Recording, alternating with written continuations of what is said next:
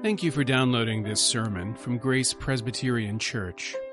Grace is a church where people seeking more grace, more depth, and more community can start finding their way and sharing their gifts with the world. You can follow us online at graceforsiouxfalls.org. The sermon text this morning is in Matthew chapter 2, verses 13 through 23. You can follow along in your Bible or you can look in the order of worship where we have that text. In the order of worship, it makes the structure of this passage very clear. We're going to be reading three incidents, and then each of them will end the same way with a fulfillment utterance, where we get a, a reference to the prophecy that is fulfilled by these actions. Hear the word of the Lord. And when they had appeared, behold, an angel of the Lord appeared to Joseph in a dream and said, Rise, take the child and his mother, and flee to Egypt, and remain there until I tell you. For Herod is about to search for the child to destroy him. And he rose and took the child and his mother by night and departed to Egypt, and remained there until the death of Herod. This was to fulfill what the Lord had spoken by the prophet Out of Egypt I called my son. Then Herod, when he saw that he had been tricked by the wise men, became furious, and he sent and killed all the male children in Bethlehem and in all that region who were two years old or under, according to the time that he had ascertained from the wise men.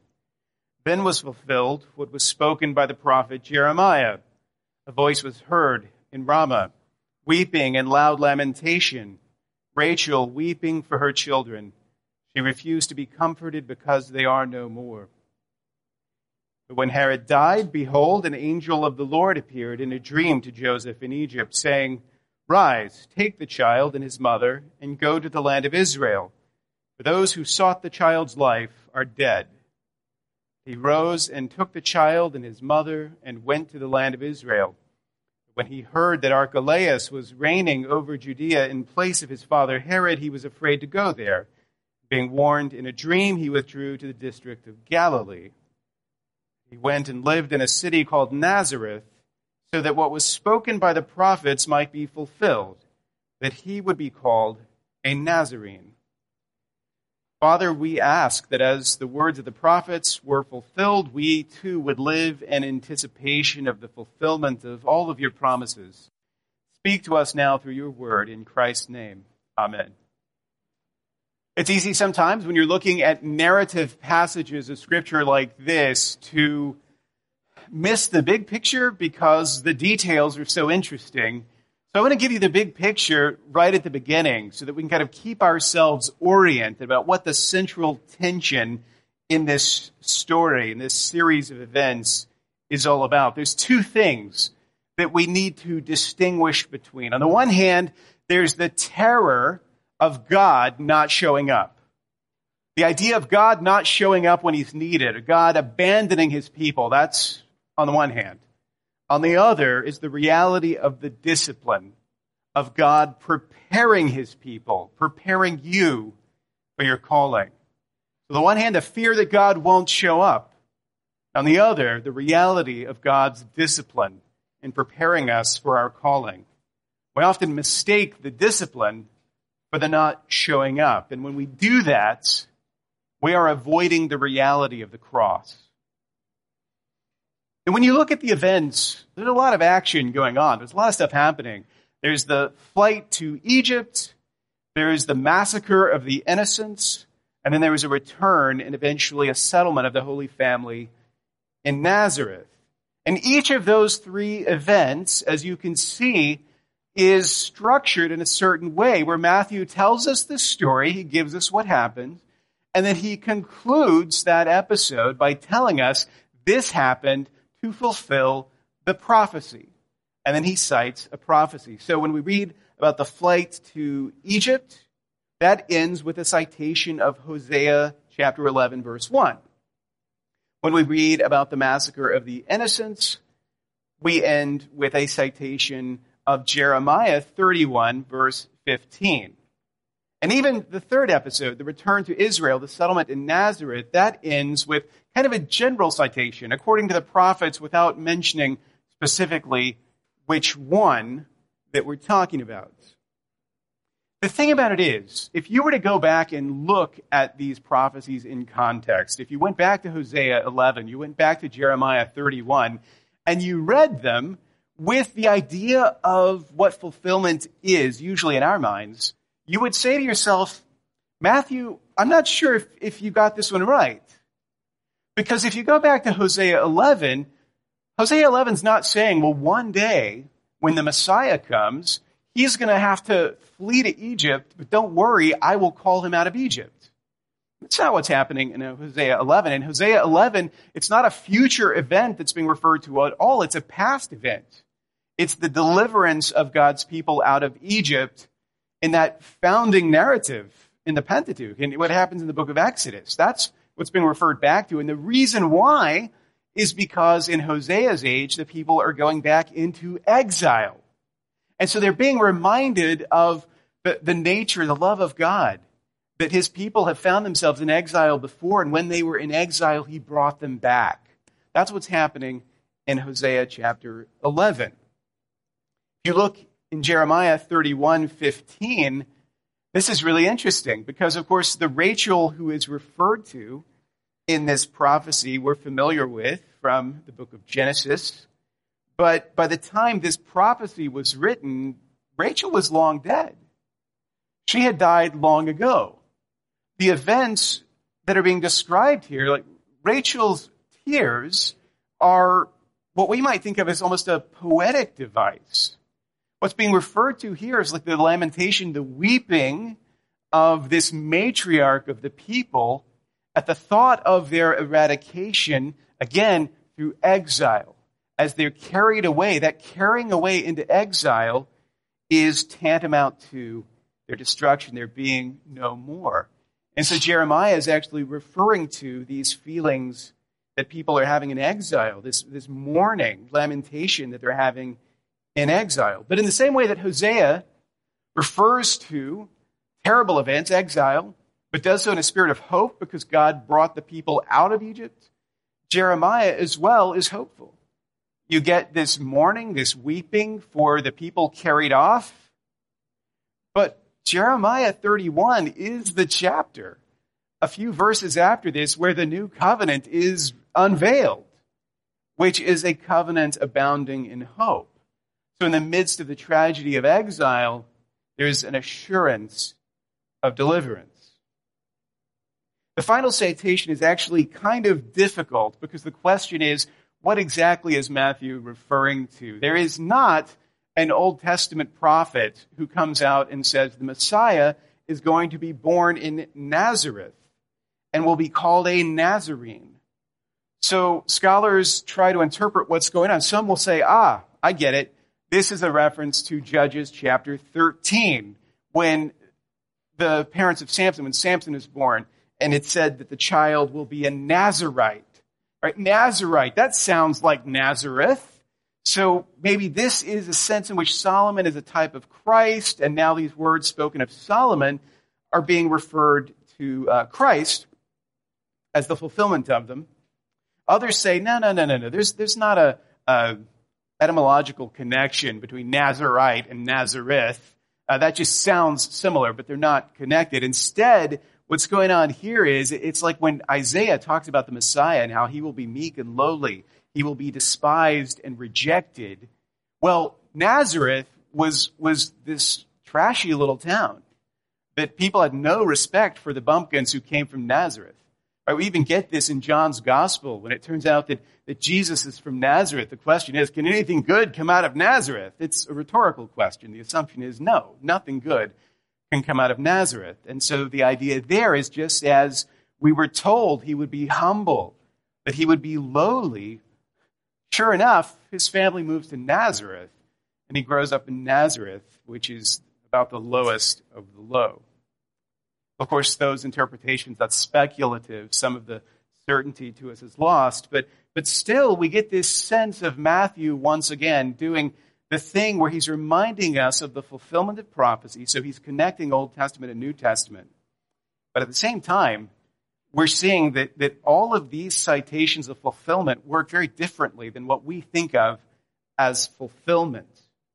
Like Matthew's sense of what it means to fulfill something is much broader, much deeper than ours. Like Jesus is the fulfillment of the hope that God's people would be delivered from spiritual exile. And so Jesus' life mirrors that reality. Jesus himself becomes an exile who then returns from exile in Egypt. All of the prophecies center in context on God delivering his people despite the dire circumstances they find themselves in. The fact that the son called out of Egypt in its original context is Israel, the nation of Israel, but now Christ is spoken of as that son, as Israel, we begin to see that, that in the eyes of the gospel authors, the very history of the nation becomes a type of Christ. It becomes foreshadowing, or to borrow from the Westminster Confession's language when it refers to the Old Testament sacraments of circumcision and Passover, history foresignifies Christ to come. That the details of their history, their trials, what they went through, all of that stuff that we don't think of as, as prophetic predictions, that all of that was a kind of prediction, a kind of foresignifying of the coming of Christ. And Christ, in his life, fulfilled, he brought to fullness all of that history. So, fulfillment is not just Jesus checking the box on the big predictive prophecies. So that when the fulfillments are cited, we can say, yeah, he's the one. That's important.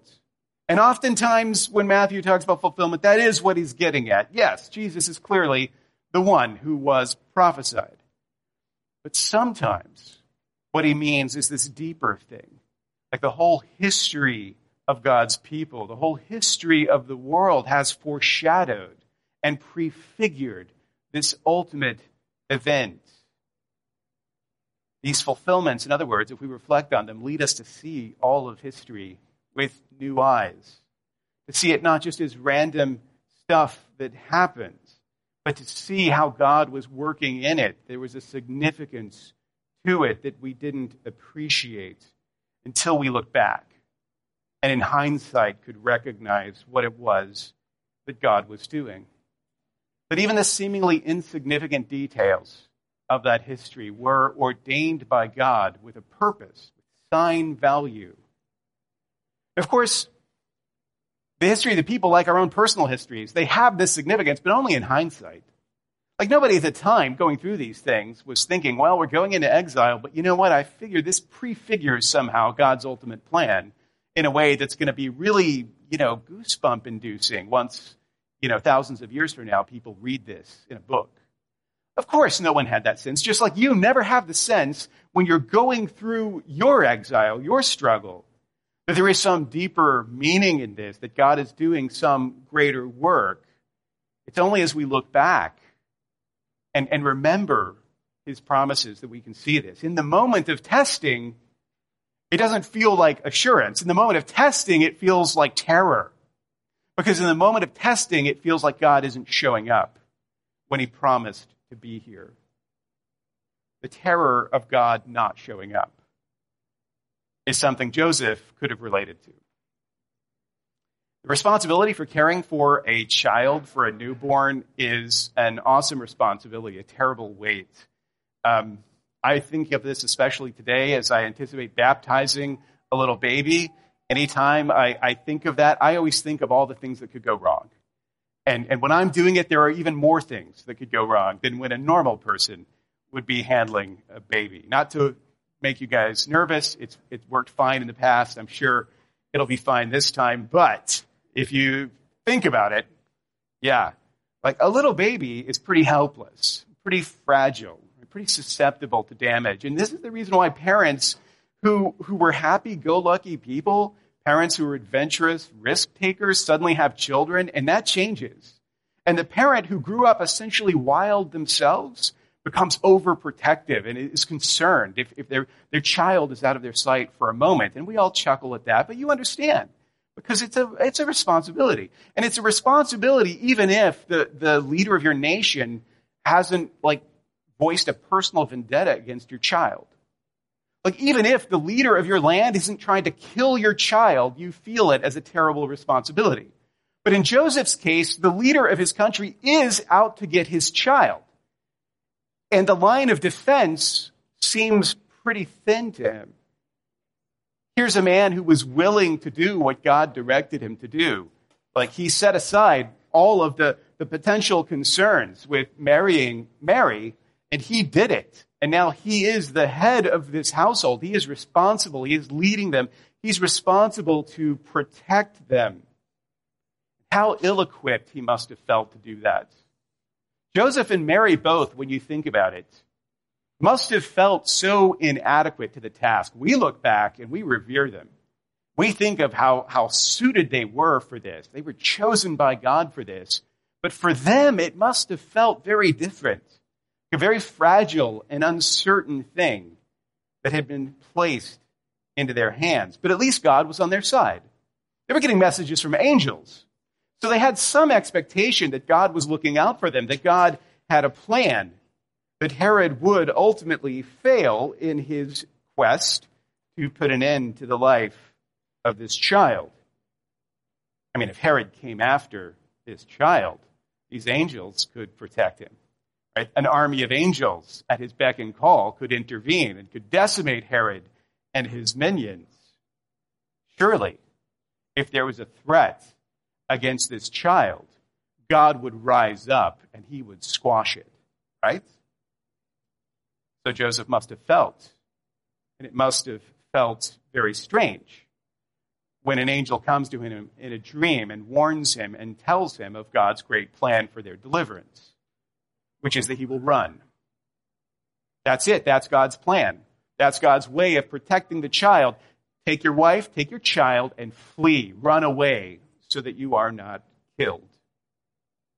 He reflects on this moment in the life of Joseph, Calvin writes this. He says, The mind of Joseph must have been harassed by dangerous temptations when he came to see that there was no hope but in flight. For in flight, there was no appearance of divine protection.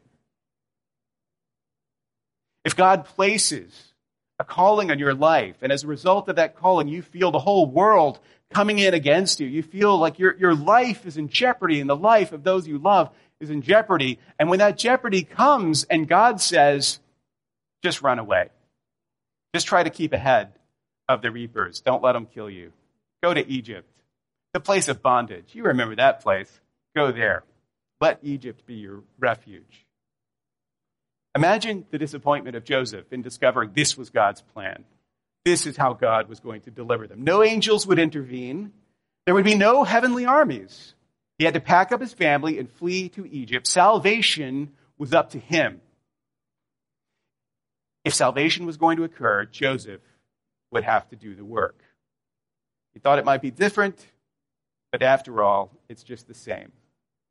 You don't have to imagine what it was like for Joseph to feel this way because you felt it as well. We've all been there before we had expectations of God delivering us, protecting us, rewarding us, blessing us. And then it turned out God's plan was for us to do it ourselves. God's plan for us was just to run away. Where we expected the power of God to show up, we had to use our own strength. When we expected that we would advance and we would succeed, that we would conquer. Instead, we had to run away. We were mad at God because He didn't show up. He didn't protect us. We had to protect ourselves. That's what Calvin's referring to when he says the dangerous temptation that Joseph must have felt. That realizing that, that the future was up to him, that it was all in his hands. Could he flee fast enough there would have been a temptation to think these thoughts and to wonder, where is God? Why isn't God showing up? But that's a temptation, that's a feeling, it's not reality, because despite the appearance of no protection, in fact, what we see here is that God's protection takes many forms.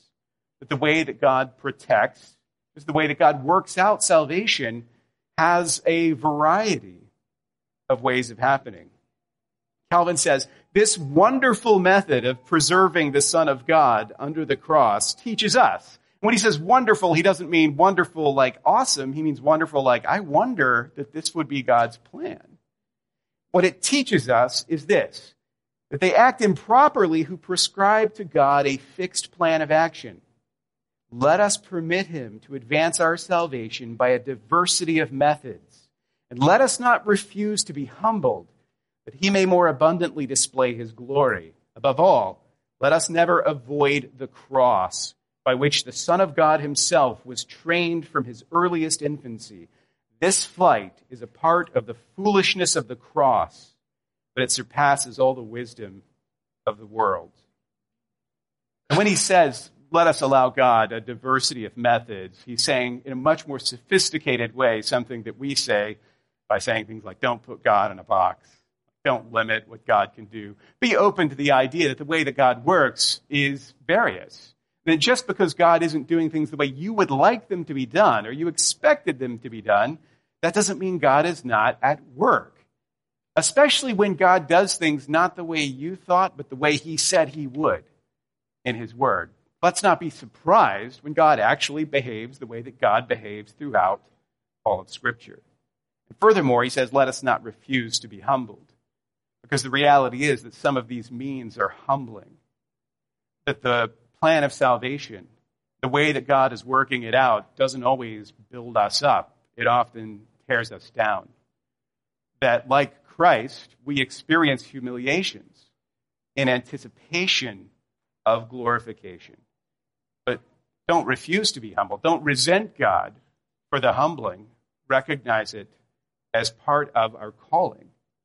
That's what he means when he says, let us never avoid the cross let us never avoid the cross. So he's speaking of the cross there in a very broad sense, not just the cross of Christ where he died, but the sense in which the cross of Christ is our calling as well, where Christ calls to us to take up our cross and follow him. In other words, when we suffer, when we must flee, when we must do things that humble us, enter into it as Christ entered into the suffering and the discipline of the cross. Because what's happening in those moments is not God abandoning us. What's happening is God disciplining, equipping, and preparing us for our calling, which is exactly what he did in the life of Jesus. When we think about the cross, oftentimes we think of it as if the cross was this tragic turn at the end of the life of Christ that things were going really well, like he was this popular teacher, he was saying all of this amazing stuff, but then that guy Judas betrayed him and he was falsely convicted and executed, and, and that was really bad. And who saw that coming? Well, Jesus saw that coming. From the very beginning of his life, he had been preparing himself for the cross. Even as an infant, he was being prepared for the cross. From the beginning, the arc of his existence was bent toward the cross. It was his end in the shorter catechism sense, his end as in his purpose or his telos. He was heading toward the work of the cross. And even here in his infancy, in these moments of, of trauma as a little child, this too, the flight, the threats on his life, the anxiety of his humbling circumstances, all of this was part of the equipping that was taking place in the life of Christ. This is Calvin again. He says, We must always bear in mind the purpose of God in training his Son from the commencement under the discipline of the cross. Because this was the way in which he was to redeem his church. He bore our infirmities and was exposed to dangers and to fears that he might deliver his church from them by his divine power and might bestow upon it everlasting peace. His danger was our safety. His fear was our confidence. Not that he ever in his life felt alarm, but as he was surrounded on every hand by the fear of Joseph and Mary, he may be justly said to have taken upon him our fears, that he might procure for us assured confidence. From the beginning, in other words, from his birth, Jesus never avoided the cross. Jesus was in a, a state of training, preparation Throughout his life, the Father was equipping the Son to do the work of redemption. That's what the discipline of the cross means. What does the discipline of the cross mean for us? We don't have to do the work of redemption, the work that Jesus did, but we are called to live in the light of redemption, to follow after Christ. That means to bear one another's infirmities and burdens as he bears ours. It means to face up to danger and fear as he did. It means to find confidence and assurance in him, not in ourselves, and to fulfill the calling on our lives, just as he fulfilled God's calling on his. When you consider Joseph's example, Joseph has lessons to teach us in the discipline of the cross. Joseph knew that just as there was a time to flee, there would be a time to return. He relied upon the word he received from the angels, and the angels told him, not just run, but when we tell you, come back. So he knew there would be a return. He could easily have neglected this knowledge that came to him from supernatural beings in dreams. He could have given in to those temptations. He could have resented the fact that God had given him this responsibility without seeming to equip him enough to be able to stand and fight and not have to run. But that's not how he reacted. He didn't ask, Why do I have to leave home? Why do I have to run? Why do I have to seek refuge in the land of my enemies? Why do I have to turn my back on the temple, the presence of God, on the sacrifices that are a covering for my sin? Why do I have to leave the land of inheritance that was promised to me and my people and go to live in a land of pagans and exiles? Why me? He doesn't ask any of those things. In reacting that way, he would have been avoiding the cross, avoiding the path that God had set him on. But instead, he fled when God told him to flee. He returned when God told him to return.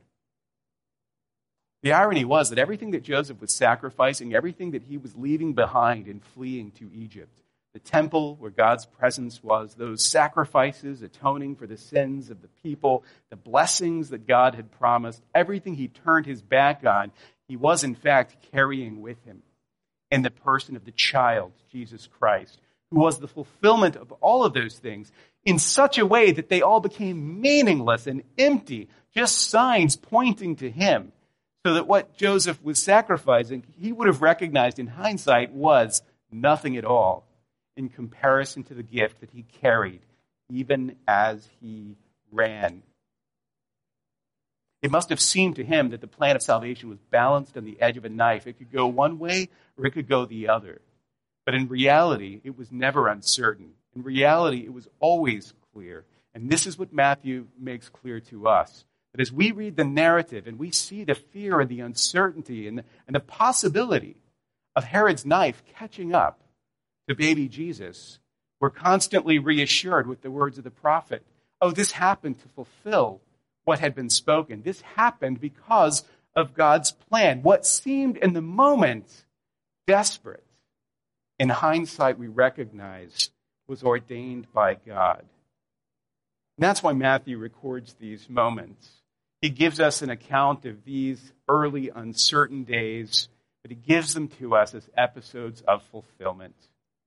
But even in moments when it would have been natural and easy to assume that the plan had gone off the rails, that things weren't working, like we're running, the, the king of the Jews, King Herod, the king of the physical kingdom, is on the warpath, and we're fleeing from him instead of defeating him. It seemed so fraught, and yet it was all happening according to God's plan. And it was all part of God's way of equipping the king of the spiritual kingdom to rule and to reign. This terrifying moment of flight did not mean that God's plan was in jeopardy. And as strange as it sounds, what it really meant was that God's plan was coming to fruition and to fullness. And the same thing is true for us as we struggle to follow after Christ and we ask ourselves, why? Why do I have to run away when I want to advance? Why do I have to, to, to flee when I want to conquer? Why do I have to endure hardship when I want blessing? And we're tempted to avoid the implications of the cross. In that moment, remember that Christ underwent the discipline of the cross, and he calls us to it as well. That this too is part of what God is doing.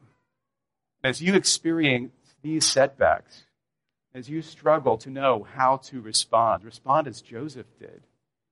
Flee when he calls you to flee, return when he calls you to return. Follow Christ wherever he leads. Thank you for listening. You can find more sermons from Grace and information about joining us for worship by visiting our website at graceforsiouxfalls.org. We also invite you to visit the iTunes store and subscribe to the Sermons of Grace podcast.